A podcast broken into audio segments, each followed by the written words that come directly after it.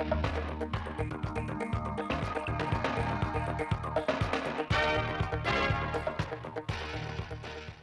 kính chào quý vị và các bạn đến với chương trình thời sự phát thanh trực tiếp 17 giờ thứ năm ngày 27 tháng 7 năm 2023 của Đài Phát thanh Truyền hình Thanh Hóa. Chương trình hôm nay có những nội dung chính sau. Đoàn đại biểu tỉnh Thanh Hóa sơn hương tưởng niệm Chủ tịch Hồ Chí Minh, mẹ Việt Nam anh hùng và các anh hùng liệt sĩ nhân kỷ niệm 76 năm Ngày Thương binh Liệt sĩ 27 tháng 7. Ban Thường vụ tỉnh ủy đã tổ chức hội nghị để xem xét cho ý kiến đối với một số tờ trình, báo cáo của Ban cán sự Đảng, Ủy ban dân tỉnh và các ban xây dựng Đảng hiệu quả từ nguồn hỗ trợ phi chính phủ tại các huyện miền núi. Phần tin lịch sử quốc tế, tân ngoại trưởng Trung Quốc có chuyến công tác nước ngoài đầu tiên tới Thổ Nhĩ Kỳ. Nga Triều Tiên đồng thuận về các vấn đề quốc phòng và an ninh quốc gia. Sau đây là nội dung chi tiết.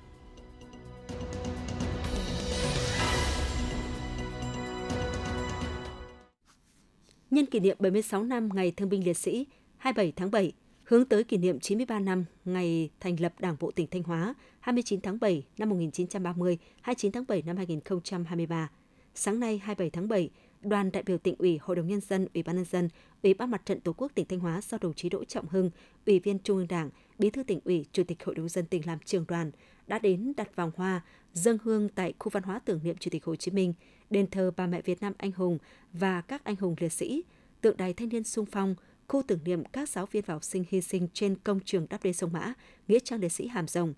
Tham dự lễ dâng hoa, dâng hương có các đồng chí Lại Thế Nguyên, Phó Bí thư Thường trực tỉnh ủy, Trường đoàn đại biểu Quốc hội tỉnh, Đỗ Minh Tuấn, Phó Bí thư tỉnh ủy, Chủ tịch Ủy ban dân tỉnh, Trịnh Tuấn Sinh, Phó Bí thư tỉnh ủy, các đồng chí trong ban thường vụ tỉnh ủy, thường trực Hội đồng nhân dân, lãnh đạo Ủy ban nhân dân, Ủy ban Mặt trận Tổ quốc tỉnh, lãnh đạo các sở, ban ngành đoàn thể cấp tỉnh và thành phố Thanh Hóa. Đoàn đại biểu đã thành kính dâng hương dâng hoa tưởng niệm Chủ tịch Hồ Chí Minh muôn vàn kính yêu, bày tỏ lòng biết ơn vô hạn đối với vị lãnh tụ thiên tài của Đảng, của dân tộc ta, người đã cống hiến trọn đời mình cho sự nghiệp cách mạng giải phóng dân tộc, thống nhất đất nước vì hạnh phúc nhân dân. Sinh thời, Chủ tịch Hồ Chí Minh rất quan tâm đến công tác đền ơn đáp nghĩa, chăm sóc những người có công với cách mạng.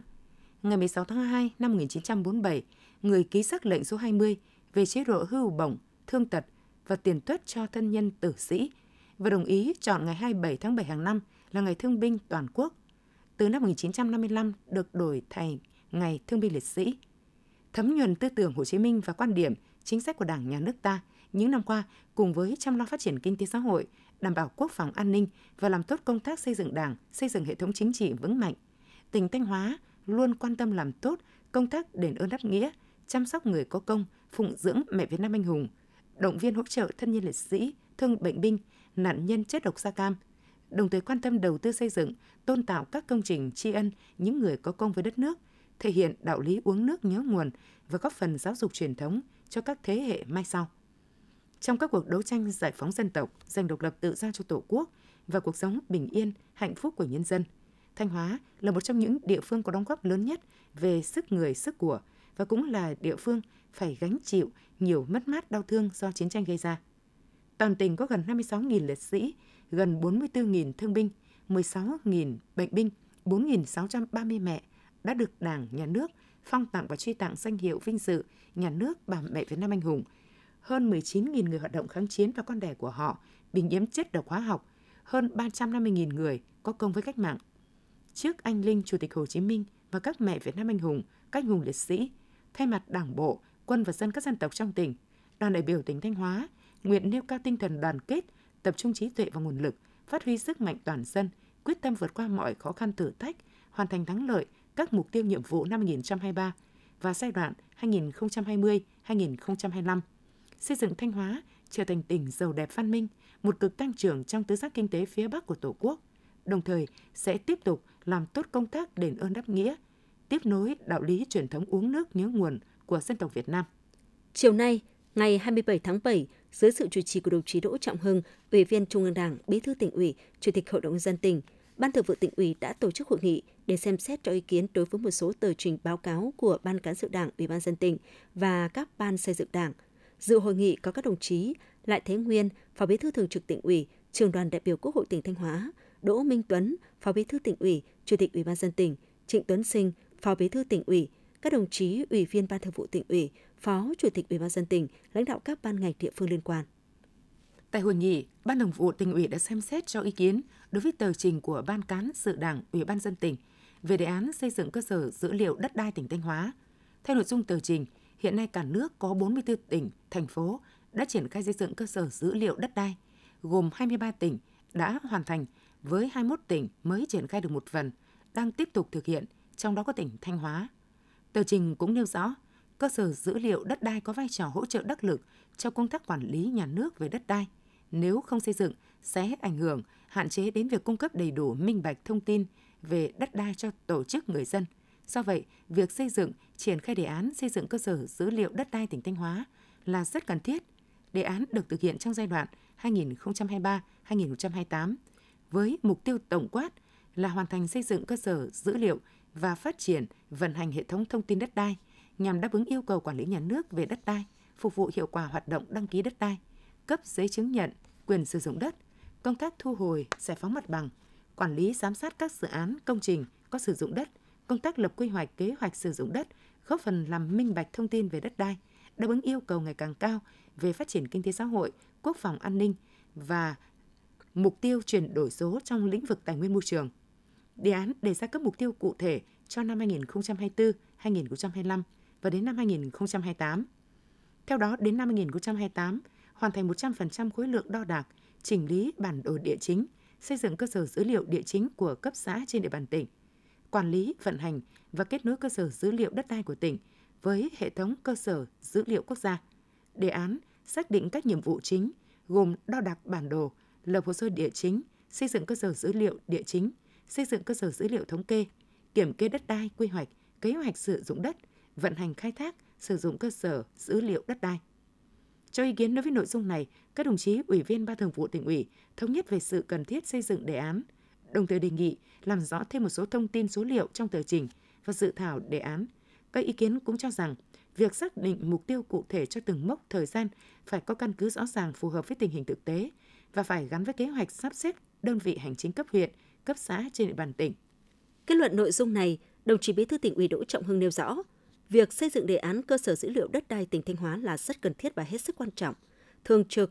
thường vụ tỉnh ủy cơ bản thống nhất với dự thảo đề án và tờ trình của Ban cán sự Đảng, Ủy ban dân tỉnh, đồng thời đề nghị Ban cán sự chỉ đạo Ủy ban dân tỉnh và các ngành chức năng tiếp thu các ý kiến đóng góp tại hội nghị, hoàn thiện tờ trình, đảm bảo thống nhất về nội dung giữa tờ trình và đề án. Để đề án sau khi được xây dựng có thể đi vào cuộc sống, vận hành hiệu quả, cần phải xác định ba quan điểm. Thứ nhất, tăng cường sự lãnh đạo của các cấp ủy Đảng, phát huy vai trò giám sát của mặt trận Tổ quốc, các tổ chức chính trị xã hội và nhân dân trong việc xây dựng và giám sát việc thực hiện xây dựng cơ sở dữ liệu đất đai. Thứ hai, nâng cao hiệu lực hiệu quả quản lý nhà nước về đất đai, hiện đại hóa công tác quản lý dịch vụ công về đất đai, đẩy mạnh chuyển đổi số trong các lĩnh vực quản lý và sử dụng đất, bố trí nguồn lực hợp lý để xây dựng hoàn thiện đúng tiến độ hệ thống thông tin cơ sở dữ liệu đất đai trên địa bàn toàn tỉnh, đảm bảo quản lý, vận hành kết nối và chia sẻ thông tin thống nhất từ tỉnh với trung ương và đến huyện, thị xã, thành phố, các xã, phường, thị trấn trong tỉnh.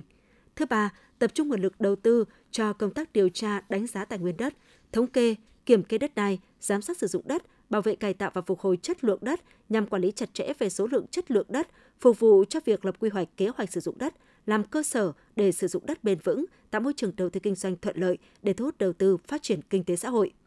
Phạm vi của không gian đề án là phải được xác định cụ thể, đảm bảo không trùng lập và cũng không bỏ sót địa bàn. Thời gian thực hiện toàn bộ đề án trong 5 năm, từ năm 2023 đến năm 2028, nhưng khuyến khích các địa phương có điều kiện đẩy nhanh tiến độ để sớm phát huy hiệu quả của đề án. Cùng với đó, cần làm rõ hơn cơ sở nguyên tắc phân bổ nguồn vốn để thực hiện đề án cho các địa phương.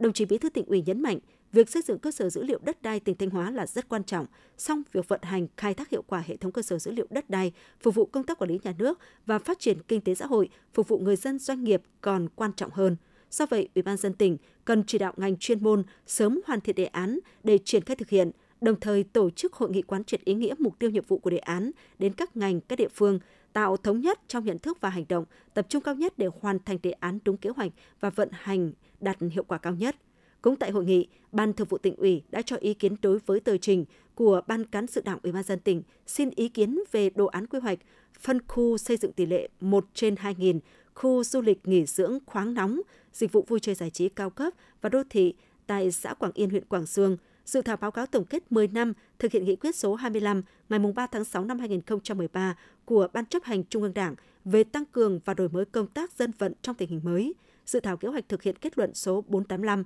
ngày 27 tháng 6 năm 2023 của Ủy ban Kiểm tra Trung ương và một số nội dung quan trọng khác. Quý vị và các bạn đang nghe chương trình Thời sự phát thanh của Đài Phát thanh Truyền hình Thanh Hóa. Chương trình đang được thực hiện trực tiếp trên 6 FM tần số 92,3 MHz. Tiếp theo là những thông tin đáng chú ý mà phóng viên đài chúng tôi vừa cập nhật. Nhân kỷ niệm 76 năm Ngày Thương binh Liệt sĩ, cũng trong sáng nay, ngày 27 tháng 7, các doanh nhân thuộc Hiệp hội Doanh nghiệp tỉnh Thanh Hóa đã dâng hương tại đền thờ bà mẹ Việt Nam anh hùng và các anh hùng liệt sĩ, nghĩa trang liệt sĩ Hàm Rồng, khu tưởng niệm các giáo viên và học sinh hy sinh trên công trường đắp đê sông Mã. Thay mặt cho hơn 27.000 doanh nghiệp Thanh Hóa, các doanh nhân thuộc Hiệp hội Doanh nghiệp tỉnh đã kính cẩn nghiêng mình trước anh linh của các anh hùng liệt sĩ, bày tỏ lòng biết ơn và tri ân sâu sắc đến các mẹ Việt Nam anh hùng, anh hùng lực lượng vũ trang nhân dân, các thương binh bệnh binh, thân nhân liệt sĩ và nguyện hứa tiếp tục đoàn kết đồng lòng, kế thừa xứng đáng sự nghiệp cách mạng vẻ vang của dân tộc. Mỗi doanh nhân là một người lính thời bình, người chiến sĩ xung kích trên mặt trận kinh tế, luôn nêu cao trách nhiệm của mình với quê hương đất nước, thể hiện ý chí bản lĩnh quyết tâm vượt qua mọi khó khăn thách thức, thích ứng với những biến đổi của kinh tế thế giới trong tình hình mới, nắm bắt thời cơ và vận hội để đưa doanh nghiệp phát triển nhanh và bền vững, tạo việc làm và nâng cao thu nhập cho người lao động, chung sức cùng Đảng bộ và nhân dân các dân tộc tỉnh Thanh Hóa thực hiện thắng lợi nghị quyết Đại hội Đảng bộ tỉnh lần thứ 19 và nghị quyết 58 của Bộ Chính trị về xây dựng và phát triển tỉnh Thanh Hóa đến năm 2030, tầm nhìn đến năm 2045, góp phần đưa Thanh Hóa sớm trở thành tỉnh kiểu mẫu như sinh thời Bác Hồ kính yêu hàng mong muốn. Đồng thời, cộng đồng doanh nghiệp Thanh Hóa sẽ tiếp tục triển khai sâu rộng nhiều hoạt động an sinh xã hội, đền ơn đáp nghĩa, góp phần nâng cao đời sống vật chất tinh thần cho người có công.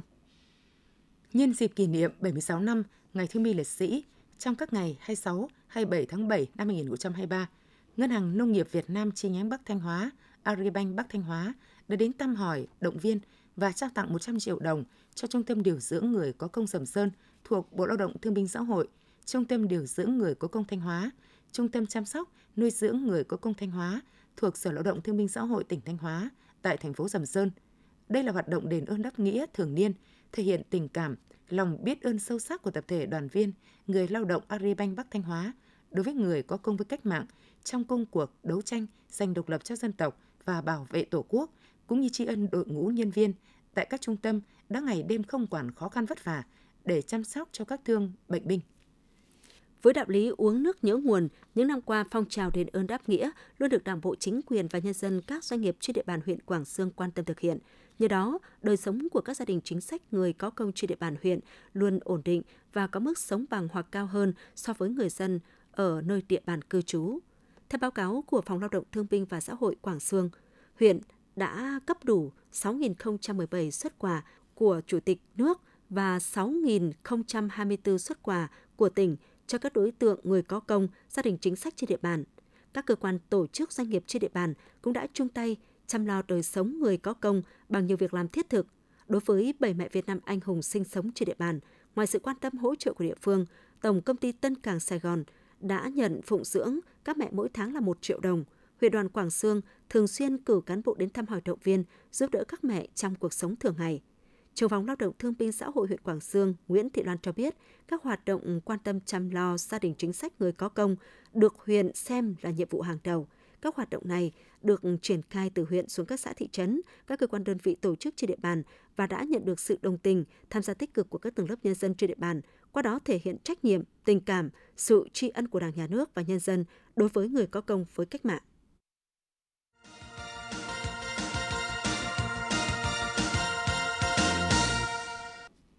Theo báo cáo xếp hạng đánh giá mức độ chuyển đổi số DTI năm 2022 do Bộ Thông tin và Truyền thông vừa công bố, tỉnh Thanh Hóa xếp thứ 15 trên 63 tỉnh thành. Cụ thể, Thanh Hóa xếp thứ 16 về mức độ xây dựng chính quyền số, xếp thứ 14 về kinh tế số và đứng thứ 13 cả nước về các hoạt động xã hội số. Năm tỉnh thành dẫn đầu là thành phố Hồ Chí Minh, Đà Nẵng, Cần Thơ, Quảng Ninh và Thừa Thiên Huế. Báo cáo xếp hạng đánh giá mức độ chuyển đổi số DTI cũng thực hiện chấm điểm các địa phương, bộ ngành ở trung ương dựa trên các đánh giá khách quan với hệ thống chỉ số gồm nhận thức số, thể chế số, hạ tầng số, nhân lực số, an toàn thông tin mạng, hoạt động chính quyền số, hoạt động kinh tế số và xã hội số. Trong đó tỉnh Thanh Hóa là một trong những tỉnh dẫn đầu cả nước về chỉ số nhận thức số. Thông tin từ Sở Kế hoạch và Đầu tư Thanh Hóa cho biết, thực hiện chính sách hỗ trợ phát triển doanh nghiệp năm 2023, từ đầu năm đến nay, toàn tỉnh đã tổ chức hơn 60 khóa đào tạo tập huấn khởi sự doanh nghiệp và bồi dưỡng kiến thức quản trị doanh nghiệp cho gần 4.000 lượt học viên. Đối tượng được đào tạo là các chủ doanh nghiệp, lãnh đạo quản lý, người lao động trong các cơ sở sản xuất kinh doanh, các hợp tác xã hộ kinh doanh và các cá nhân có nhu cầu khởi sự doanh nghiệp. Các khóa đào tạo được tổ chức theo hình thức tập trung với những chuyên đề nội dung về kiến thức kỹ năng cần thiết để thành lập doanh nghiệp. Những vấn đề cơ bản về quản trị doanh nghiệp, thị trường, marketing, xây dựng thương hiệu, văn hóa doanh nghiệp, cách đàm phán ký kết hợp đồng với khách hàng, thông qua các khóa đào tạo bồi dưỡng đã góp phần củng cố và nâng cao kỹ năng về quản trị doanh nghiệp, cung cấp kiến thức cần thiết về khởi sự doanh nghiệp, từ đó thúc đẩy công tác phát triển doanh nghiệp tại địa phương. Được biết, thực hiện kế hoạch hỗ trợ phát triển doanh nghiệp năm 2023, trong năm nay, tỉnh Thanh Hóa sẽ dành nguồn kinh phí để tổ chức hơn 150 khóa đào tạo bồi dưỡng kiến thức về khởi sự doanh nghiệp và quản trị kinh doanh cho các doanh nghiệp trên địa bàn tỉnh. Ngoài ra sẽ tổ chức khoảng 13 khóa đào tạo trực tiếp tại doanh nghiệp nhỏ và vừa trong lĩnh vực sản xuất chế biến. Huyện Thiệu Hóa hiện có 4 cụm công nghiệp được thành lập với tổng diện tích hơn 107 ha. Thời gian qua, huyện đã tập trung hỗ trợ nhà đầu tư trong quá trình lập hồ sơ, thủ tục đầu tư hạ tầng và đẩy nhanh tiến độ giải phóng mặt bằng, hoàn thiện hạ tầng cụm công nghiệp. Đến nay, việc đầu tư hạ tầng các cụm công nghiệp trên địa bàn huyện đều cơ bản đáp ứng tiến độ. Riêng cụm công nghiệp Vạn Hà đã hoàn thiện hạ tầng và đang thu hút dự án đầu tư thứ cấp. Có được những kết quả trên, thời gian qua, huyện Thiệu Hóa luôn cùng với nhà đầu tư cố gắng những cái nào rút ngắn tối đa được trong phạm vi cấp huyện cấp tỉnh, cùng với nhà đầu tư tháo gỡ chính sách về đất đai, đặc biệt là giải phóng mặt bằng, sát cánh cùng nhà đầu tư trong việc dự kiến tuyển dụng lao động khi cụm công nghiệp được đầu tư hạ tầng xong để đi vào hoạt động, nhờ đó mà các cụm công nghiệp trên địa bàn đảm bảo tiến độ đề ra.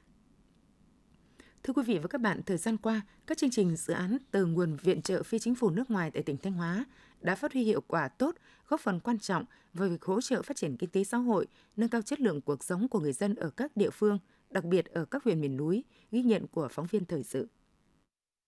Dự án tăng cường và phát triển năng lực hành động cho phụ nữ dân tộc thiểu số nhằm phát triển sinh kế và quản lý bền vững tài nguyên thiên nhiên trong khu bảo tồn thiên nhiên Pù Luông, huyện Bá Thước, được tổ chức GRED triển khai tại huyện Bá Thước từ tháng 1 năm 2021. Theo đó, 31 thôn, vùng lõi và vùng đệm khu bảo tồn thiên nhiên Pù Luông thuộc năm xã của huyện Bá Thước với khoảng 6.770 phụ nữ dân tộc Thái và Mường được thụ hưởng các chương trình từ dự án. Với mục tiêu hỗ trợ phát triển sinh kế cho người dân, dự án đã hỗ trợ thành lập nhóm phụ nữ hợp tác phát triển du lịch, thành lập đội xe lai, tập huấn nâng cao kỹ năng nghiệp vụ du lịch cộng đồng, kỹ năng truyền thông, giới thiệu dịch vụ du lịch trên mạng xã hội – Cùng với đó, dự án còn hướng đến mục tiêu thay đổi suy nghĩ nhận thức của người dân trong việc bảo vệ môi trường, bảo vệ rừng, tài nguyên thiên nhiên, phòng chống biến đổi khí hậu. Chị Lò Thị Tùy, thôn cao Mường, xã Thành Sơn và bà Lò Thị Dưng, Phó Chủ tịch Ủy ban dân xã Cổ Lũng chia sẻ. Từ khi thành lập ờ, cái tổ nhóm ờ, phụ nữ hợp tác phát triển du lịch ờ, đá đã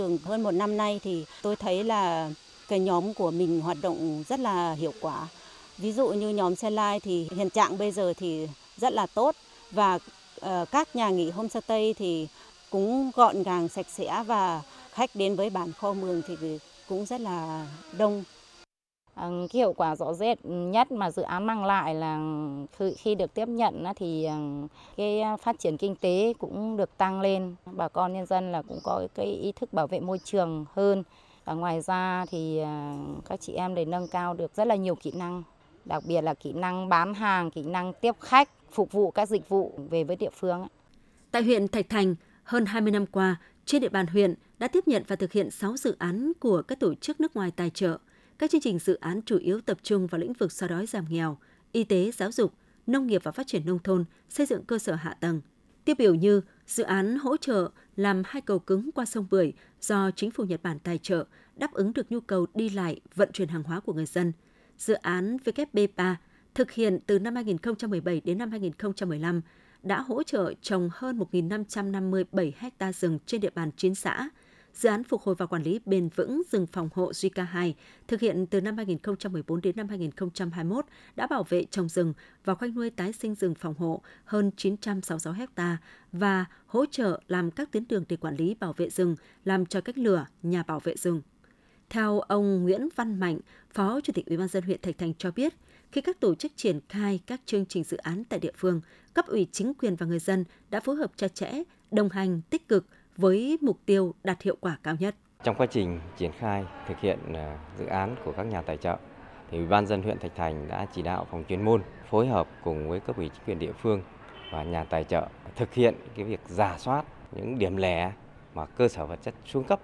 à, để ưu tiên là quan tâm đầu tư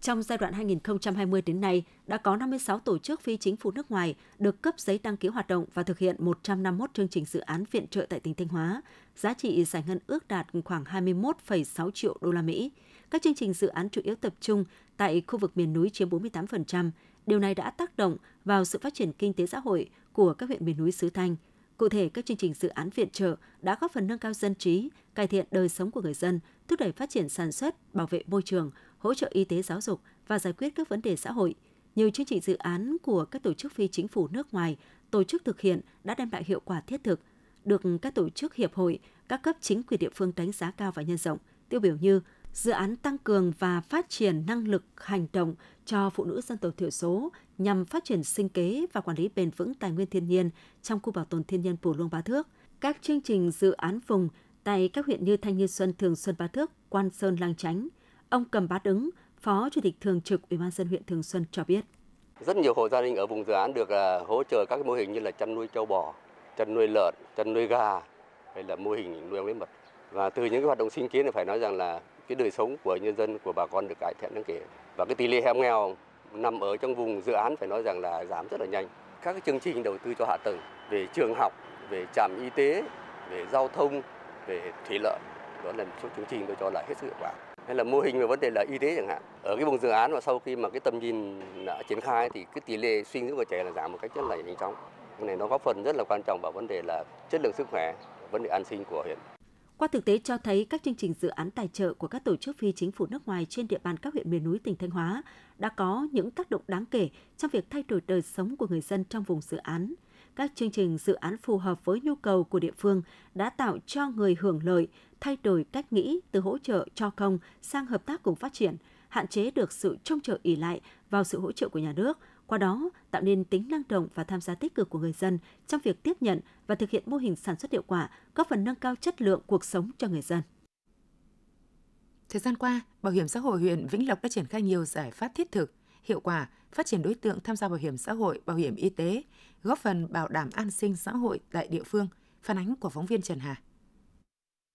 điều kiện kinh tế ở mức trung bình, thu nhập của vợ chồng ông Nguyễn Hùng Thứ, thôn Yên Tôn Hạ, xã Vĩnh Yên, huyện Vĩnh Lộc đạt 6 triệu đồng một tháng. Sau khi được cán bộ chính sách địa phương tư vấn về phương thức đóng bảo hiểm xã hội tự nguyện với nhiều mức để lựa chọn, mọi thủ tục đăng ký đều rất thuận lợi, nhanh gọn. Ông Thứ đã quyết định tham gia bảo hiểm xã hội tự nguyện, bảo hiểm y tế hộ gia đình với mong muốn khi về già sẽ có lương hưu. Ông Thứ chia sẻ. Ờ, nhà nước cũng tạo cái điều kiện trong cái công tác bảo hiểm thì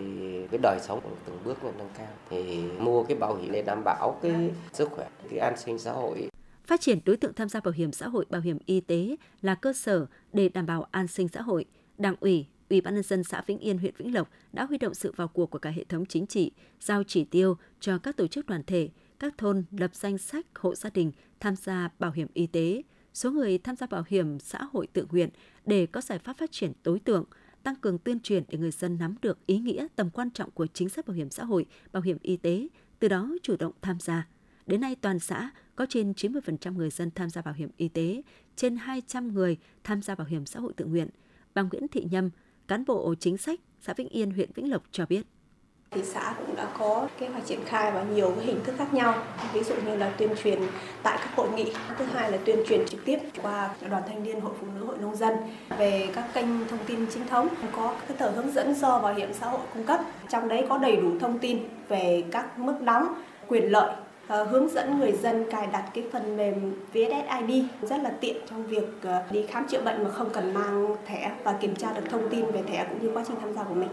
Xác định công tác truyền thông là chìa khóa để phát triển đối tượng tham gia, Bảo hiểm xã hội huyện Vĩnh Lộc đã phối hợp với các ban ngành đoàn thể, các xã thị trấn tổ chức đối thoại tuyên truyền, phổ biến chính sách bảo hiểm xã hội bảo hiểm y tế cho cán bộ hội viên người lao động, học sinh trên địa bàn – tham mưu cho Ủy ban nhân dân huyện ban hành văn bản giao chỉ tiêu phát triển bảo hiểm xã hội tự nguyện, bảo hiểm y tế đạt tỷ lệ bao phủ theo quy định. Tính đến hết ngày 30 tháng 6 năm 2023, trên địa bàn huyện có 409 đơn vị tham gia bảo hiểm xã hội bảo hiểm y tế, trong đó có 260 đơn vị cùng tham gia bảo hiểm xã hội bảo hiểm y tế, tăng 9 đơn vị so với cùng kỳ năm 2022. Số lao động tham gia bảo hiểm xã hội là 10.578 người, tăng 410 người so với cùng kỳ năm 2022. Bảo hiểm y tế 75.310 người, tăng 1.826 người so với cùng kỳ năm 2022. Số người tham gia bảo hiểm xã hội bảo hiểm y tế bắt buộc 8.257 người, tăng 3,6% so với cùng kỳ năm trước. Riêng 6 tháng đầu năm, toàn huyện có 2.321 người tham gia bảo hiểm xã hội tự nguyện, tăng 5,5% so với cùng kỳ năm trước. Ông Nguyễn Văn Quý, Giám đốc Bảo hiểm xã hội huyện Vĩnh Lộc cho biết, bảo hiểm xã hội tự nguyện, bảo hiểm y tế hộ gia đình là loại hình bảo hiểm vì quyền lợi của người lao động và nhân dân, được nhà nước bảo hộ do cơ quan bảo hiểm xã hội thực hiện. Bảo hiểm xã hội huyện tiếp tục đẩy mạnh cải cách thủ tục hành chính, nâng cao chất lượng phục vụ, phấn đấu tăng tỷ lệ bao phủ bảo hiểm y tế, hướng tới mục tiêu bảo hiểm xã hội toàn dân. Trên cái tinh thần chỉ đạo của địa phương đối với những xã đang xây dựng nông thôn mới nâng cao tích cực cùng với các ủy chính quyền các xã thị trấn và cùng với các tổ chức dịch vụ vận động nhân dân nắm rõ quyền lợi khi tham gia và hưởng thụ các chính sách an sinh của đảng nhà nước theo đúng quy định Tham gia bảo hiểm xã hội tự nguyện, người dân được lựa chọn mức đóng phù hợp sau 20 năm đóng đến tuổi 62 đối với nam và đến tuổi 60 đối với nữ, được hưởng lương hưu hàng tháng. Đặc biệt người dân được cấp thẻ bảo hiểm y tế miễn phí khi về già. Việc thực hiện đồng bộ các giải pháp phát triển bảo hiểm xã hội bảo hiểm y tế tới mọi người dân, huyện Vĩnh Lộc phấn đấu hoàn thành 100% chỉ tiêu kế hoạch được giao, góp phần đảm bảo an sinh xã hội, nâng cao đời sống người dân. Ngay sau khi đạt chuẩn nông thôn mới năm 2019, cán bộ nhân dân bản Năng Cát, xã Chi Nang, huyện Lang Chánh thống nhất chủ trương tiếp tục bắt tay xây dựng nông thôn mới kiểu mẫu, xác định phát triển kinh tế là nội dung trọng tâm. Bản Năng Cát đã vận động nhân dân chuyển đổi cơ cấu cây trồng, đưa các loại cây trồng mới có giá trị vào sản xuất, đồng thời nhân rộng các mô hình chăn nuôi có hiệu quả từ nuôi cá tầm, nuôi ong, vừa phát triển kinh tế, vừa phục vụ khách du lịch, mang lại nguồn thu đáng kể cho người dân. Năm 2022, thu nhập bình quân đầu người trong bản đạt 55 triệu đồng. Từ khi xây dựng nông thôn mới kiểu mẫu, ý thức người dân trong bản từ cách ăn ở hay nếp sống, cảnh quan môi trường đều thay đổi một cách rõ rệt. Đến nay, bản Đăng Cát không còn hộ nào nuôi nhốt gia súc gia cầm dưới gầm sàn – 100% số hộ sử dụng nước sinh hoạt hợp vệ sinh, đường làng ngõ xóm, nơi ở đảm bảo xanh sạch đẹp. Thành nhà Hồ, tòa thành đá độc đáo, kỳ vĩ nhất ở Đông Nam Á xây dựng vào cuối thế kỷ thứ 14, đầu thế kỷ 15, được UNESCO công nhận là di sản văn hóa thế giới năm 2011. Với mong muốn mang đến những trải nghiệm hoàn hảo nhất cho du khách, Trung tâm Bảo tồn Di sản Văn hóa Thế giới Thành Nhà Hồ đã tiên phong xây dựng các sản phẩm dịch vụ công nghệ tiện ích như xây dựng các ứng dụng hỗ trợ khách du lịch, ứng dụng công nghệ thuyết minh 3D, tích hợp mã QR. Hiện nay toàn bộ dữ liệu hồ sơ thủ tục hành chính về Thành Nhà Hồ đang trong quá trình được scan và lưu trữ, xây dựng trung tâm dữ liệu với nền tảng là hệ thống cơ sở dữ liệu di sản đầy đủ, đồng bộ, khoa học nhằm lưu trữ và phát huy giá trị, đồng thời xây dựng hệ thống số hóa toàn bộ dữ liệu và tạo lập các cơ sở dữ liệu về di sản hiện vật, hồ sơ di sản phục vụ công tác bảo quản tu bổ, phục hồi di tích. Việc ứng dụng công nghệ số đã góp phần quan trọng mang lại nhiều lợi ích phục vụ công tác lưu trữ, quản lý, nghiên cứu bảo tồn, phát huy giá trị di sản và thúc đẩy phát triển du lịch thành nhà Hồ một cách bền vững. Sáng ngày 27 tháng 7, Sở Văn hóa Thể thao Du lịch phối hợp với Ủy ban dân thành phố Sầm Sơn đã tổng kết và trao giải Liên hoan tuyên truyền cổ động tỉnh Thanh Hóa năm 2023 với chủ đề Quê Thanh làm theo lời Bác, gần 1.000 nghệ nhân diễn viên quần chúng, biên tập viên, họa sĩ, tuyên truyền viên thuộc đội thông tin tuyên truyền cổ động đến từ 27 huyện, thị xã, thành phố trong tỉnh đã mang đến liên hoan những màn diễu hành đường phố, trích đoạn nghi thức sinh hoạt văn hóa truyền thống, trò chơi, trò diễn dân gian, các tiết mục văn nghệ đặc sắc. Kết thúc liên hoan, ban tổ chức đã trao 11 giải A, 15 giải B cho các đơn vị xuất sắc ở nội dung thi xe tuyên truyền cổ động, 16 giải A, 7 giải B ở nội dung thi trình diễn diễu hành đường phố và trích đoạn nghi thức sinh hoạt văn hóa truyền thống, trò chơi, trò diễn dân gian, tiết mục văn nghệ tiêu biểu, Ngoài ra, ban tổ chức đã trao các giải bài tuyên truyền phát thanh và giải họa sĩ thiết kế xe tuyên truyền tranh cổ động xuất sắc nhất liên hoan. Theo Đài khí tượng thủy văn Thanh Hóa, từ đêm nay ngày 27 tháng 7, khu vực tỉnh Thanh Hóa có mưa, mưa rào và rông. Do chịu ảnh hưởng của rãnh áp thấp có trục đi qua khu vực Bắc Bộ kết hợp rìa xa phía Tây của cơn bão Dosuri với vùng hội tụ gió trên 1.500 m. Từ đêm 27 tháng 7 đến đêm 28 tháng 7, khu vực tỉnh Thanh Hóa có mưa, mưa rào và rông, có nơi mưa to với lượng mưa phổ biến ở khu vực Trung Du vùng núi từ 30 đến 50 mm, có nơi trên 50 mm. Đồng bằng ven biển từ 10 đến 30 mm, có nơi trên 30 mm. Mưa tập trung vào chiều tối và đêm. Mưa lớn kèm theo các hiện tượng lốc xét mưa đá và gió giật mạnh có thể gây ảnh hưởng đến sản xuất nông nghiệp, làm gãy đổ cây cối, hư hại nhà cửa, các công trình giao thông, cơ sở hạ tầng. Người dân cần đề phòng nguy cơ xảy ra lũ quét sạt lở đất tại khu vực vùng núi và ngập úng tại các khu vực trũng thấp, cảnh báo cấp độ rủi ro thiên tai do mưa lớn, lốc xét và gió giật mạnh cấp 1. Những thông tin vừa rồi cũng đã kết thúc phần tin thời sự trong tỉnh. Tiếp ngay sau đây là phần tin thời sự quốc tế.